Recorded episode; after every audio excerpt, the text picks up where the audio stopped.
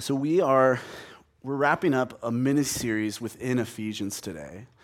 And the mini series has been on racial reconciliation. And so, week one, um, Vince kind of just brought up this idea of racial reconciliation and then got a lot of emails. Um, week two, he, he brought up the idea how the church itself uh, has some areas to grow in racial reconciliation. And then he used all of your emails in uh, an illustration. And then this week, he didn't get any emails about his sermon. Um, feels manipulative.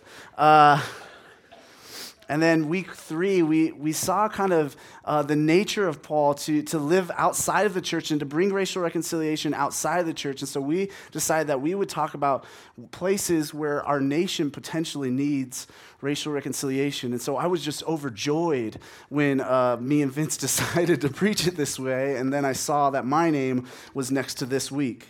Um, if I'm honest, if I'm honest, I, I didn't want to preach this text this way when I first looked at the text, I just wanted to preach a sermon on people of different, like just different kinds of people being united in the gospel. And I think that principle is there, and that principle is all throughout the New Testament as well. But then as I studied the text more closely, and I looked not only in the actual words of this very text, but also the context of the text, what I began to realize was that Paul was speaking about people, that, that, that the gospel was uniting people across ethnic lines. That the gospel was bringing racial reconciliation to Jews and Gentiles in that day, like nothing else ever had. And part of why I didn't want to preach it that way at first was one, I, I, don't, I don't think I had studied the text long enough. But part of why I didn't want to preach it that way at first was because I see what's going on out there. I see the racial tensions in our country. I see how people are yelling at each other on the news, how people are yelling at each other on YouTube, how people are yelling at each other on Facebook. They're using all caps to do that.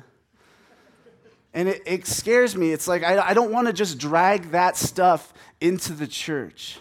There, there's a part of me that's worried about that. Even I've had a lot of conversations about these issues one on one in the church, and sometimes, most probably due to myself, they don't always go well. And so I was scared to, to bring this issue up today. But then I, I realized that this issue, although the world treats it one way, the church is supposed to treat it differently. We don't have to do what the world is doing. I was reminded of this this, this weekend. So, the past few days, me and my wife, we were on a marriage retreat together, and it was at a hotel in downtown Phoenix. And um, we're doing all kinds of exercises during this marriage retreat. There's some uh, great Christian marriage counselors like leading us through this. And, and one night in particular was a night where uh, we're in this we're on this floor this third floor that has all these kinds of different conferences and things going on. And so we go into our room and uh, in our area we decided that that night was going to be a night where we were going to confess sins in our marriage to one another and just ask for forgiveness um, really intense right? And then there's music worship music playing and then there's even communion table set up for us to take communion together um, with our spouse and so uh, we did all that. It, it, was really good, quiet, peaceful, refreshing. Um, even just kind of the Holy Spirit, I think, was there guiding us in that time. And then I walked outside. And, or out or to really to the bathroom and uh, on this floor i was like how do you say this let's say it um, and mind you, there's different things going on on the same floor. And on the very opposite side of the floor, there is a, a pool, and there is just the most lit pool party happening ever. Right? Like it is, people are, it's just debauchery. Like it, it was, I, I've seen a lot of crazy parties, and even I was like, what is happening right now? Like I, I'm walking to the bathroom, and there's one of these, like this kind of drunk guy, just like where he's like, I think the wall is the floor. And, and I just see that, and he's kind of being escorted out. And I thought, what a contrast between sides of the building. You got one side of the building, some great music is playing, and loud music, and just drunkenness and all sorts of things. And you got another side of the building where, where music is also playing, where, there, where there's also alcohol, where there's also people gathered a lot of the same elements as on the party side, but the church was taking those same elements and they were treating them differently. Now, hear me, I think it's okay to go to a dance party. I don't think it's okay to walk out sideways. But, but, I think for me, seeing that contrast and seeing how the world took a lot of the same elements music, alcohol, and things and they did what they wanted with it. And we took those same elements and we tried to worship God and praise God and strengthen our marriages with it. I think a lot of times when it comes to racial tensions, we need to do the same thing that we will have to have these difficult conversations about racial tensions in our country, but we don't have to have them in the same way that the world has them. We can do it all together differently. And I think it's needed. Um, here's why I think it's needed. Um, recently, there, I got this from a David Platt sermon, so I'm just completely ripping it from him. And uh, he, he, saw some, he found some research where these researchers they just wanted to find out what people in america especially white people and black people thought about the racial tensions in our country and, and, and how they're caused and how they exist and basically they, they gave you kind of three realms to think about uh, one realm was that the, the disparities between black people and white people, and so they showed in this research, they showed all these disparities between uh, white Americans and black Americans, just disparities in income, disparities in health, disparities in all these sorts of things, disparities in um, medical services provided is actually what I meant by health. And, and, and then they just said, why do you think these exist? And there, there was kind of these three realms. The first realm was that these disparities exist due primarily to a lack of individual responsibility. Basically, like a lack of personal motivation for, of the individual to just work hard and get out of their situation and climb out of poverty. Then, kind of the next area was uh, these things are due to a lack of education. And then the third area was uh, that they would say that, that these disparities were due because of unjust systems and, and discrimination in society. And so, uh, will you throw up that first slide, Morgan? And so, this is where the what the researchers found. So that line, that green line right there, over more towards the left, where they're blaming the disparities on uh, individual responsibility and personal motivation, that is what white, just white people answered. When they looked at these disparities, that's where they kind of lined up. Maybe a little bit towards unequal education, but mostly towards individual responsibility and personal motivation. You could go to slide two. So, slide two, this is where black Americans lined up. They, they said, hey, this is, there are unjust systems in place and, and discrimination happening uh, here. And then go to slide three. They did something else with the research and they, they said, hey, we're going to ask people that are professing Christians where they think this stuff happens and what, what is the cause of this stuff. And so that big green line right there, that's where white Christians lined up, even, even farther over into individual responsibility and personal motivation as being the problem for these disparities. You can finally go to slide four. And this is where black Americans lined up, all the way farther over into unjust systems and discrimination as the cause for this. And they were, they, those were professing Christians as well. So the big lines are professing Christians, the little lines are, are non Christians. And when I saw this, I was disheartened. Now, listen, I'm not saying what the cause is of those things, although I, I, I kind of will in the sermon. Um, but I, what I'm sa- I think the Bible does speak to both sides of that. But what's so sad to me is white Christians and black Christians are so far apart. Look how far apart we are. No wonder in John 17, one of Jesus' last prayers for the church is a, a, prayer that we would be united, that there would be unity amongst us. And uh, when it comes to what is the cause of racial disparities in our, our nation, our nation is less divided than the church. So you could be here and you could say, Anthony, why are we talking about this? Why are we spending three weeks on this? First, I would say, because the text is talking about it. But two, I would say, because of this. Look how far off we are.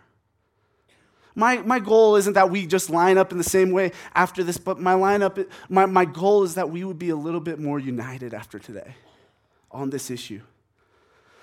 So, um, You can take the slide down. So, two things before I kind of tell you what, where we'll go today.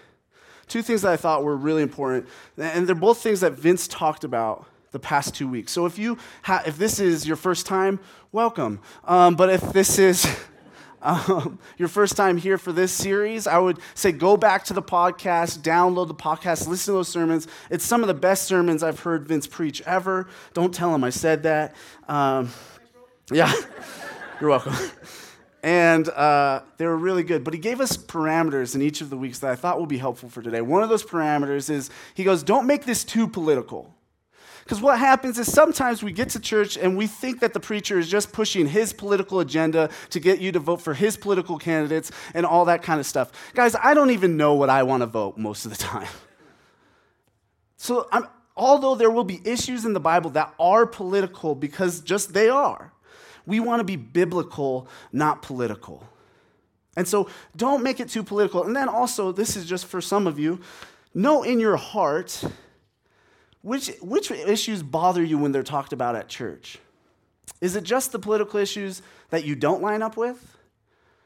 Or is it all political issues in general? Because I think very often, sometimes we do preach about other political issues and we don't get as much feedback. We don't get as much pushback. And I don't know why that is. I'll tell you in a few minutes why. But, but I just want us to note that. All right, so that's one thing. Don't over politicize this. Remember, we're trying to be biblical here, not political. Secondly, is uh, Vince talked about how, the, how each as individuals, God is sanctifying us. That means He's making us more like Jesus over time. Like, none of us, very few of us, really would debate that. Like, as soon as you become a Christian, it's not like, hey, this person is exactly like Jesus, right? We'd say, no, it's going to take a lifetime. And even when I get to the end of my life, until glory and Jesus returns, I won't be fully like Jesus yet. And so he, so he said, hey, we should apply that to the church itself. Like the church itself, if it's made up of those sorts of individuals, then the church itself is going to need growth in, in the area of racial reconciliation, that we are being sanctified as a church. And I just want us to remember that because there will be moments today where maybe you will feel angry or maybe you want to push back. And I will say, hey, God wants to sanctify us. So those two notes, two things to think about today. And then I want to say this. I get I know that I'm a white guy. I, am not preaching this because I have white guilt. I'm not preaching this because uh, I, I, read too many BuzzFeed articles. I'm not preaching these things uh, because I've been formed in some way by the culture. And maybe there's parts that are, and, and throw those parts out. But I, I'm preaching this because I really do think that God is speaking this to our church.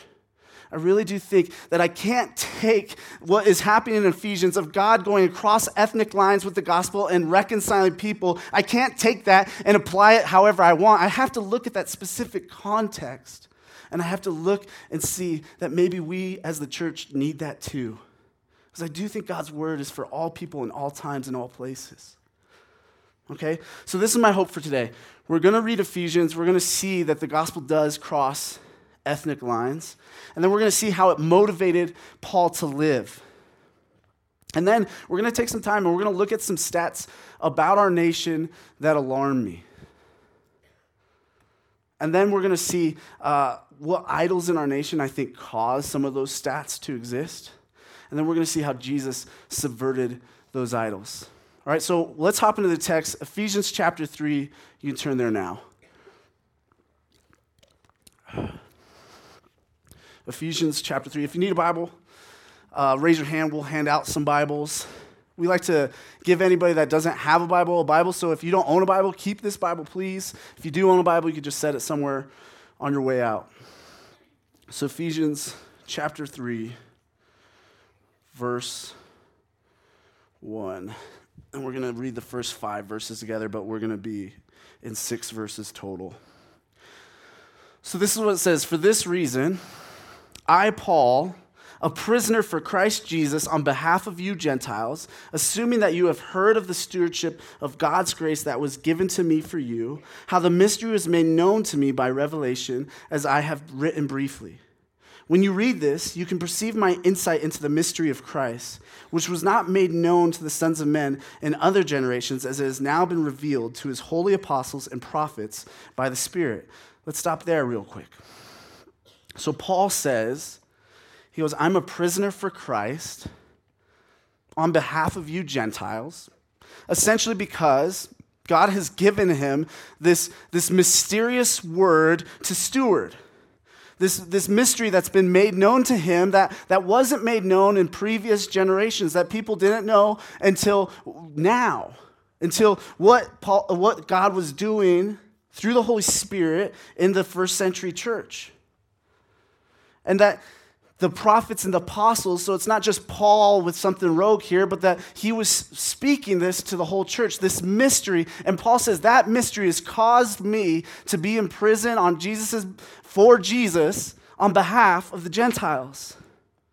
And this is why we're getting kind of into the national component because Paul, the gospel is causing him to, to relate to his nation in a way that's putting him behind bars.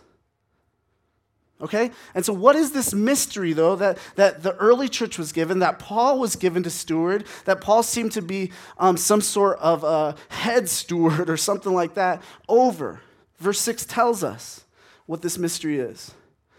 It says this This mystery is that the Gentiles are fellow heirs, members of the same body, and partakers of the same promise in Christ Jesus through the gospel. So, this is the mystery that God has given the early church, and God has specifically given Paul to steward. That Jew and Gentile are now, they, they are both able to accept the gospel. They are both able to worship the one true God of the universe. It is no longer just an ethnic Jewish faith, but it is a faith that crosses ethnic lines and brings in people of different nations. And Paul says this is a mystery. This is a mystery to him. Uh, just think about Paul's background growing up as a, like kind of like a super Jew and just a Pharisee and just he knew God's word so well that this was such an alarming thing for him. Right? He saw that sign in the temple that said Gentiles that come into the inner courts, they only have themselves to blame for their impending death he used to be like, I love that sign. He used to make those signs and sell them on Etsy, I bet. And Paul is, knows that through the gospel, God is doing something different. And so that's why Paul is like, this is a mystery. And this mystery of Paul wasn't of Paul that, that God gave the early church and God was doing was not just something that Paul was content just to think about or talk about or only talk about in the church. This was something he proclaimed to non Christians and Christians alike. And here's how we know. In Acts 21 and 22, we get this story of Paul being arrested. And this is why he's arrested. You could see this in Acts 21, is because he brought a Greek Ephesian into the temple to worship God. That's why he was being arrested. You could see it there in Acts 21. I can only imagine that if Paul, now as a Christian, points to that same sign and says, That sign's not okay. That sign is not right. Now, what's confusing to me about this is he's not talking to a bunch of Christians, he's talking to a bunch of non Christians, Jewish people, telling them about the reconciliatory nature of the gospel. So, Paul was not content with just telling people about the vertical, the reconcilia- reconciliation between us and God of the gospel, but he had to talk about the horizontal reconciliatory nature of the gospel, reconciling us to one another as people, and not just in the church. He's telling non Christians about this. And then this is what we know infuriates them. Is in Acts 22, he gives this speech. In Acts 22, he, he basically, he, these Roman uh, centurions or whatever are, are taking Paul and, and, arresting him and taking him on the way to jail. And Paul goes, whoa, whoa, wait, I'm a Roman citizen. Can I say something to the crowd? And they're like, sure, dude. And so Paul just starts saying to the crowd of Jewish people, he starts saying, hey, listen, here's my testimony. And he just starts saying, sharing how God struck him off with bright light and blinded him and did all these crazy things. And then he's, he's like anybody that shares their testimony. He's jumping to when he got saved and jumping back to when he wasn't saved and jumping back and forth and not telling it very well. And and he's doing this over and over again. He's saying all sorts of crazy claims about Jesus being God and the Messiah and these sorts of things. And then we're going to see what really riles up the crowd. Verse 20, he's jumping back and forth again, ending this speech, although he didn't know it was soon to be over. And he says this this is Paul mid sentence. And when the blood of Stephen, your witness, was being shed, I myself was standing by and approving and watching over the garments of those who killed him. And so he's saying, in my old life, I was applauding and helping you kill Christians. And then he talks, verse 21, and he said to me, This is God speaking to Paul, and he said to me, Go, for I will send you far away to the Gentiles. Now look what the crowd does. Verse 22 Up to this word, they listened to him. Then they raised their voices and said, Away with such a fellow from the earth, for he should not be allowed to live and then they just lose it. What was bothering the crowd that day? It wasn't the, the, the, vertical reconciliation between God, God and man. It was the horizontal reconciliation between Jew and Gentile. Paul didn't even say, hey, they're going to be start coming into the church yet. All he said was, I'm supposed to go and bring those Gentiles who are far off and they lose it. Paul was in prison because he talked about racial reconciliation. And he didn't just talk about it in the church, he talked about it to non Christians as well. He thought it was important for him to, to fight for justice, which is such a charged word today. I often meet young Christians that don't quite understand what God's justice mean, and means, and I meet older Christians who don't even like saying the word justice. But I think Paul was motivated by justice. I think sometimes we think of justice as, as punishing evil, which that is a component of justice for sure. But in the Bible, it seems this picture of justice is much more a picture of righting wrongs. Is when we see something that is wrong, that we would right it, that we would make sure that that doesn't stay long, wrong for long. And all throughout the Old Testament, God tells his people to do justice. In Micah 6 8, he, that's exactly what he says do justice amongst other commands that he gives them. In Isaiah 117, this, this uh, verse was particularly convicting to me. It says that we should seek justice, so we should look to right wrongs. But not only that, it says we should correct oppression. Note what Isaiah is saying there. He's not saying, You are the oppressors, stop oppressing. He's saying, If you see oppression, correct it. That's what we're called to as God's people. In Proverbs 31, it talks about how we need to defend the rights of those in need in verses 8 and 9, to give voice to the voiceless. I think this is what motivated Paul. I think once the gospel, uh, once he actually believed the gospel, he began to see these verses in a new light. He began to see that it was wrong to keep the Gentiles out from their place of worship. That they deserved, in a sense, to be in there, not because of anything they did, but because of what God was doing in history. And I just wonder are we ever, are we that motivated to do justice? I don't know if I was put in a situation where I had to live out finding justice for someone else and then it caused me to be in jail if I would still do it, if I would still talk about it. But Paul was willing to. And so I want to share, I want to share some stats of things going on in our, our nation. Because if we're, gonna, if we're supposed to seek justice, if we're supposed to correct oppression, then we need to look at some numbers and some things and say, is this happening in our nation? Are these sorts, are there places where justice is needed? And maybe you're here and you're already sitting, you're like, I don't think there is, Anthony. Stop it. I would say, please don't make me stop. And but I would also say, hey, will you just sit with this and will you look at these stats and will you let them just alarm you? Maybe take the Proverbs 31 route where it talks about us helping the needy. Maybe that's just the situation that we're in that we need to bring justice to. But I do think it's more than that. And so I want to read some stats. I'm going to read all kinds of stats right now. Um, the first set of stats are going to show some disparities. This is also, this part is from a book called Divided by Faith uh, that uh, David Platt also recently uh, read these set of stats right here in a sermon, and, and it's talking about the difference between the disparities between white Americans and, and black Americans. And the reason we're showing these disparities in particular is because this is racially, this is some of the biggest disparities we have in our nation is between white and black.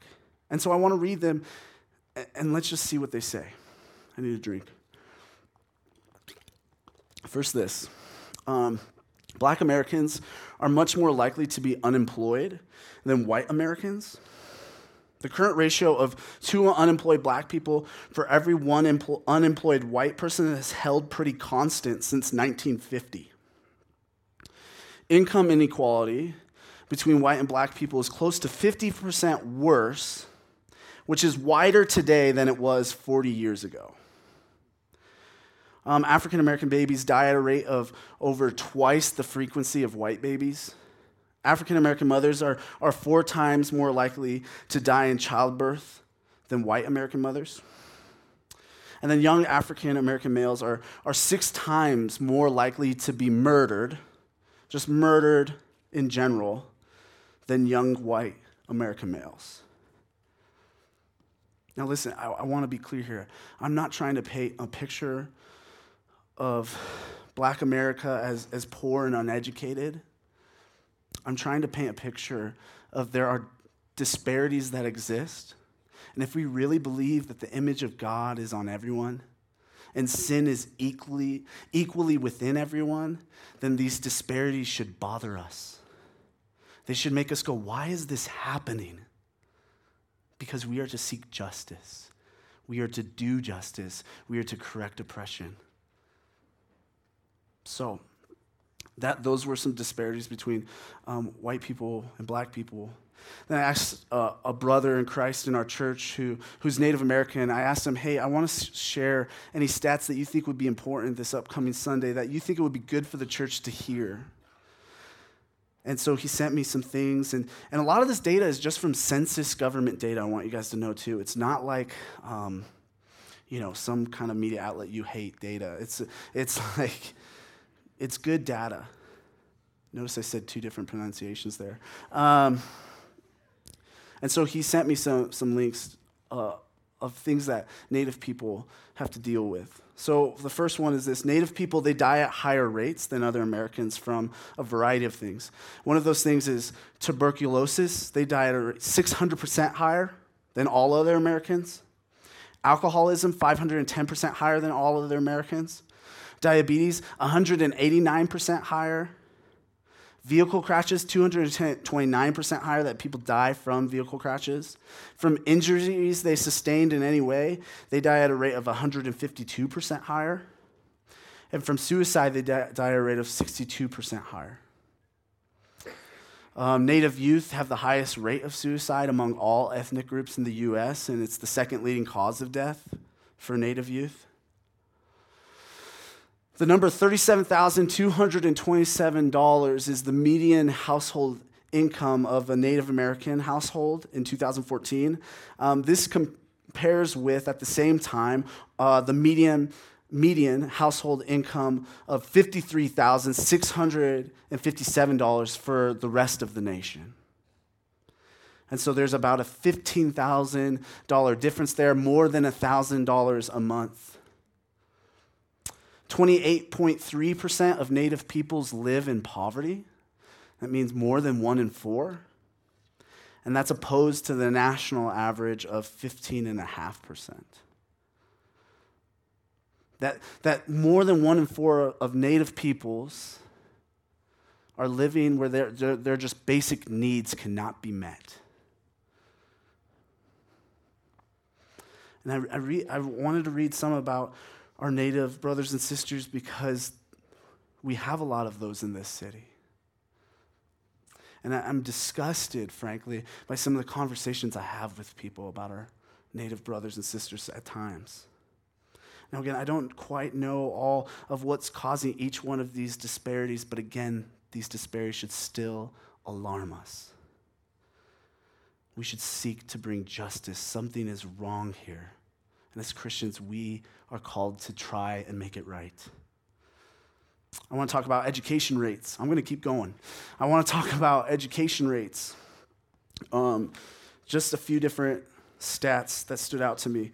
Uh, recently, the Department of Education, because a lot of different groups were doing uh, research on this, and the Department of Education was alarmed by this, they did a, some research to see how many um, African American kids were, were being suspended um, in, in school and see if it was disproportionate to the amount of, of white kids or all other kids suspended in school. And so they started at preschool. They started at preschool where kids are three and four.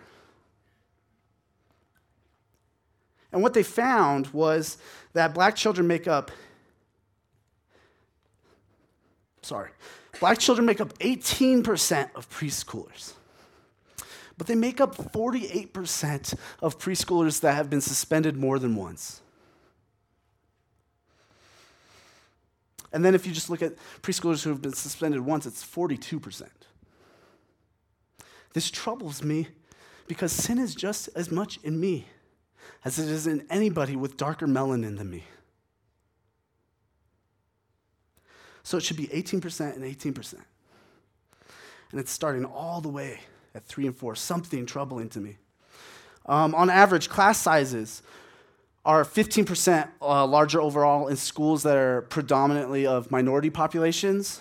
Um, now, that takes into account special education classrooms in those schools, which are often resource rooms or smaller rooms with smaller amounts of students, like uh, anywhere in the one to five range at times, or, or, a little bit more than that too. And so, when they took out the special education classrooms in those schools, what they found was that in minority schools, the average classroom is 80% higher than in white schools in how many students are in that class, almost double the size of, of the average white student's classroom. Uh, they found they did some more research and they looked at and they saw that blacks and Latinos that they make up uh, 42% of the student body in, in schools uh, with gifted classes. And so then they want to see how many of those students were actually in gifted classes, enrolled in gifted classes, and it was only 28%. So not an even numbering.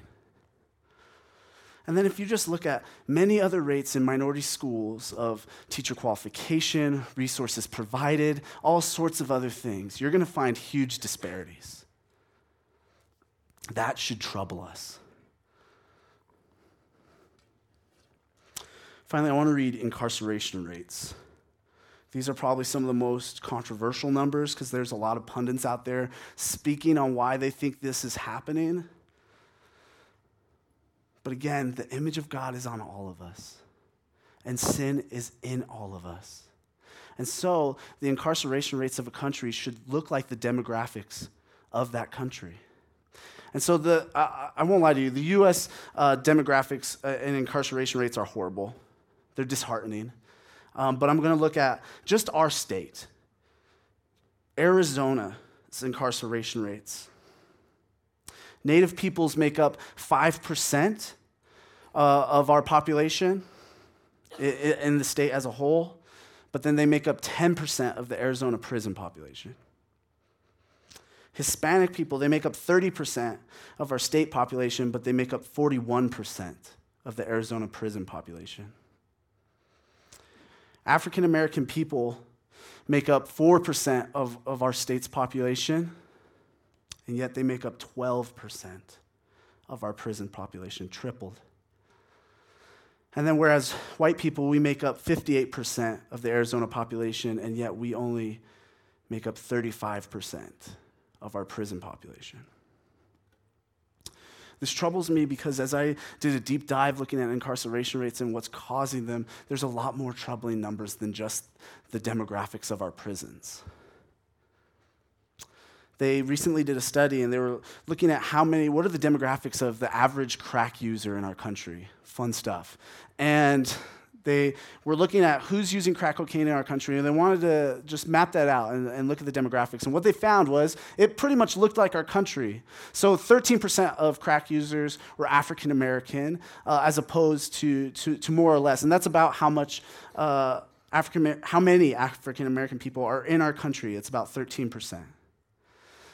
So then, uh, another group looked at how many defendants in the federal system are on trial for doing crack cocaine and how many of them were African American. And they found that 90% were African American. 90% of all defendants. That's troubling. That's really troubling because we have things that show that, that our African American brothers and sisters are not the only ones using crack cocaine, and then that it's at a rate pretty equal throughout our country. And yet they make up 90% of defendants in the federal system. And I think Christians were really bad at unifying on this issue of what's, what's needed in racial reconciliation often we as Christians, we do go to that other side or that side of the graph that says, just pull yourself up by your bootstraps. But some of these numbers, they alarm me. And if you did a deeper dive looking into disparities of things, you're going to find that there are more and more alarming numbers. I'm not trying to bash our nation. But what I'm trying to say is that we as Christians together make up a different sort of nation. We make up one new nation. That's what Ephesians is talking about. We are God's people. So, although we are citizens of this nation, we can call this nation out when we see problems. And so I think that these issues happen because of a variety of things, but I think they, they happen because in our nation there are idols that we worship. Now, if you don't know about idols, in the Old Testament, they would take idols that were like for um, having good grains or good rains for their fields or love or different things, and they would carve something that represented one of those things, and they would worship that thing in hopes to get more of that. And it wasn't always like that, but uh, they would worship these idols. They would put these fake things in the place of God. And so for us today, I think an idol is anytime we take something and we worship it and we put it in the place that only God should exist. And so I think that our nation as a whole, I think there are some idols there that we are prone to that might be the cause of some of these numbers, that might be the cause of some of these disparities. And so I want to talk about three different idols. Now, listen, this is going to hurt for some of us because when we begin to attack things that you love, it's, we get defensive, right? But, Christian, remember, God has given us a new citizenship, and it's part of His kingdom. Russell Moore, who's great at talking about the Christian and politics, and Vince Picotti as well, but Russell Moore says this He says, We can be Americans best if we're not Americans first. And so I'm going to say some things, some idols that I think are happening, and I think that these idols are what cause some of these disparities.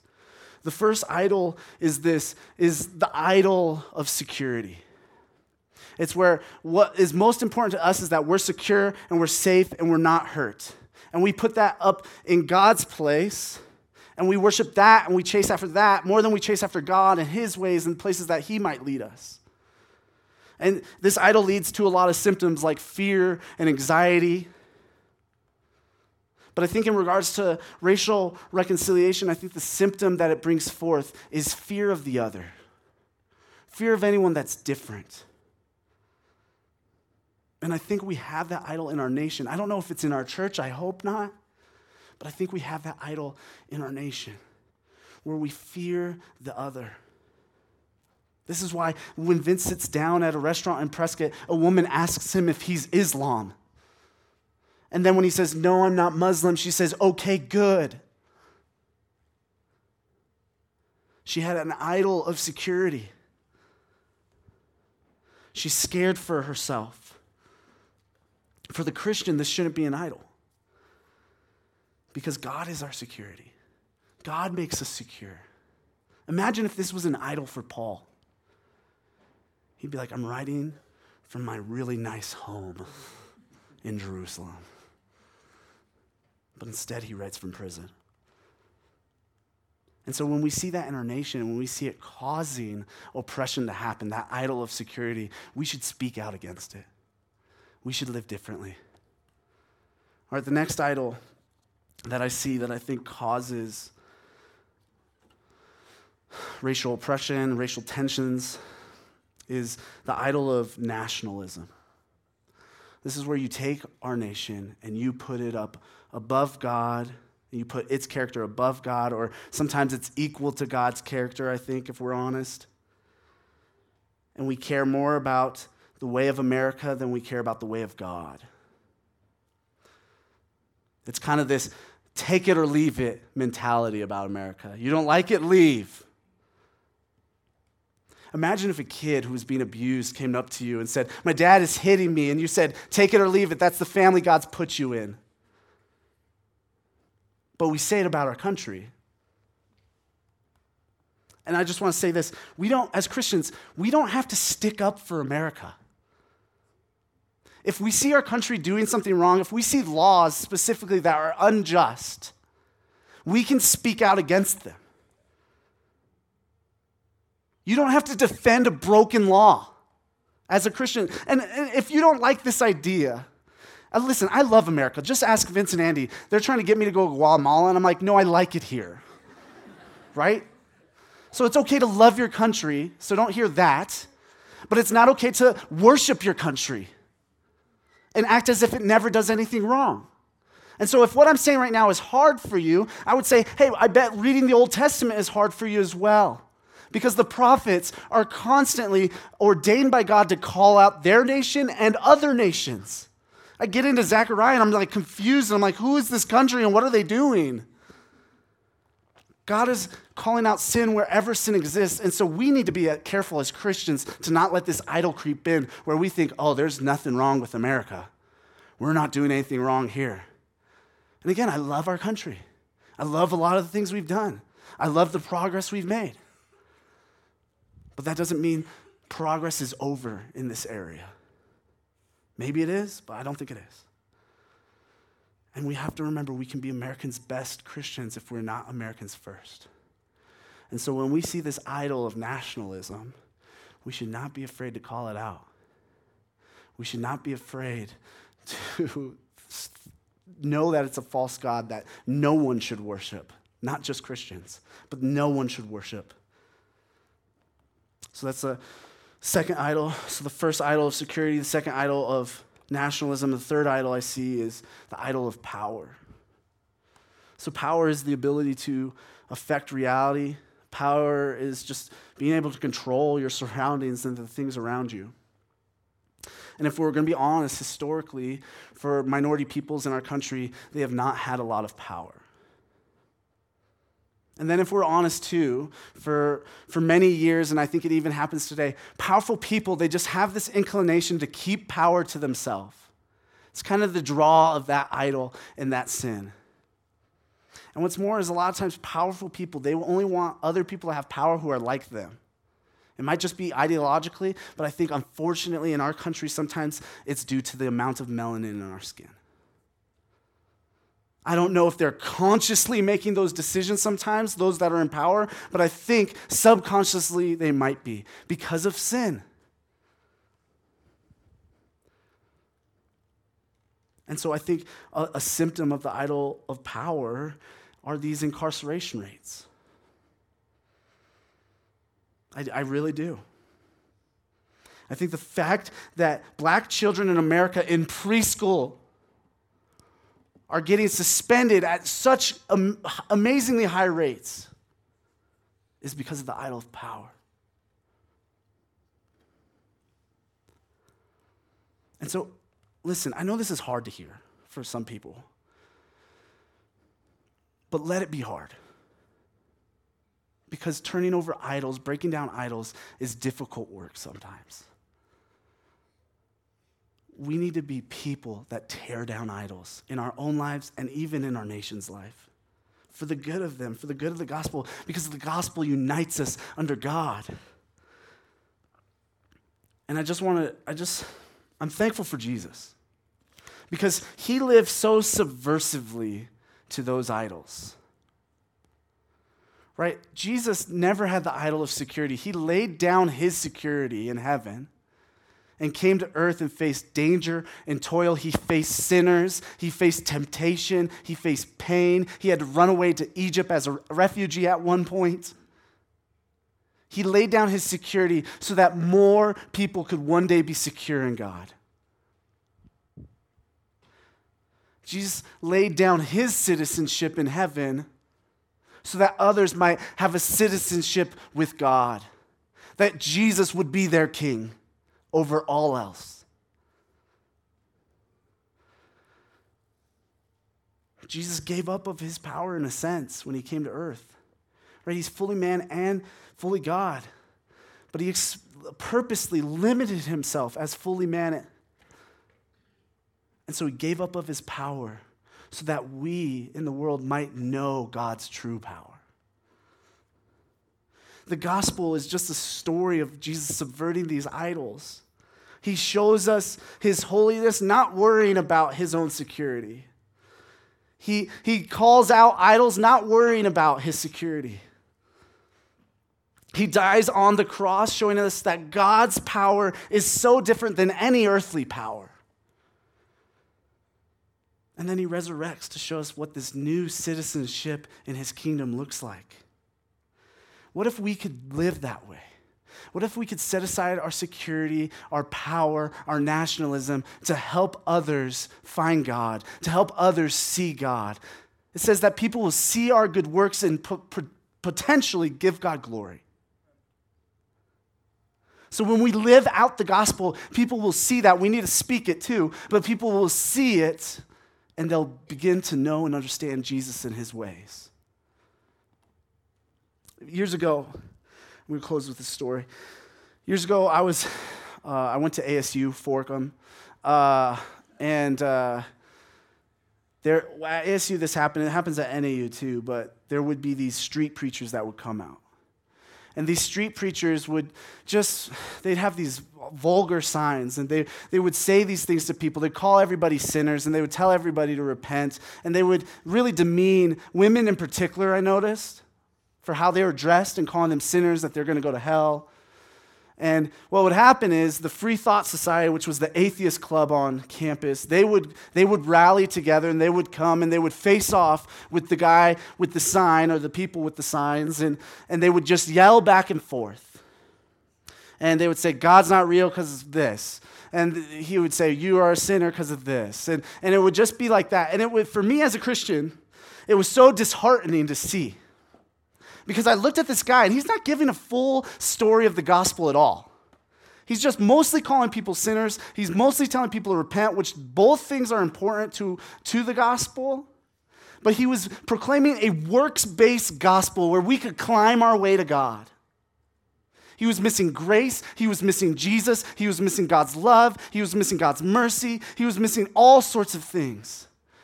And so it was hard for me because I would look out at this crowd and I would see this face off between the atheist and this supposed Christian. And I would just say, Where are the real Christians? Where are the real Christians? And then I would start to become part of the crowd in hopes of kind of talking to this guy and just saying, Hey, what are you doing? And what I noticed in the crowd was I would see some of my Christian friends and I would see some uh, other Christians from other clubs on campus, Christian clubs on campus, uh, pulling aside some of the louder atheists and getting in one on one conversations about Jesus with. And as the years went on at ASU, I saw more and more Christians doing this, and it totally subverted these preachers that were screaming about sin because there would be a, a hundred different little conversations happening about the true gospel and the real Jesus in their midst real things were happening. When it comes to racial tensions, we see it all over our country. And for me and for our church, I don't want to have to say, Where are the Christians? I want to say they're right there. They're in the midst, they're working. And I know some of you are, and I thank you for that. I know, especially my minority brothers and sisters in Christ, you've been patient with guys like me to help me understand and learn these things. But redemption, I want us to be able to look out at the racial tensions of our world, the places where racial reconciliation is needed, and I want us to be able to say, there's the Christians in the midst. There's the work they're doing. There's the justice they're bringing. Because we believe in a gospel that crosses ethnic lines, that can unite people of absolute differences. Let's be that church. Amen? Let's pray. God, we love you. We thank you for your word. God, for, forgive me if I said anything out of hand right now. But God, also thank you that your word points us to, to more racial reconciliation, points us to, to the gospel crossing ethnic lines.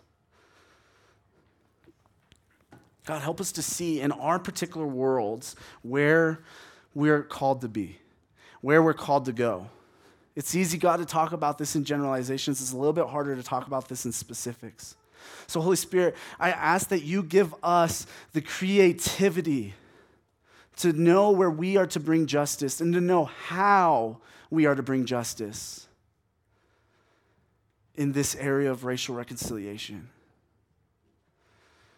Jesus, we need you. Jesus, you're the only one that can bring true, restorative racial reconciliation. Build our church, God, into this church that we see in Ephesians, where Jew and Gentile are made up into one body, one temple to represent heaven on earth. God, help us. We need you. Amen.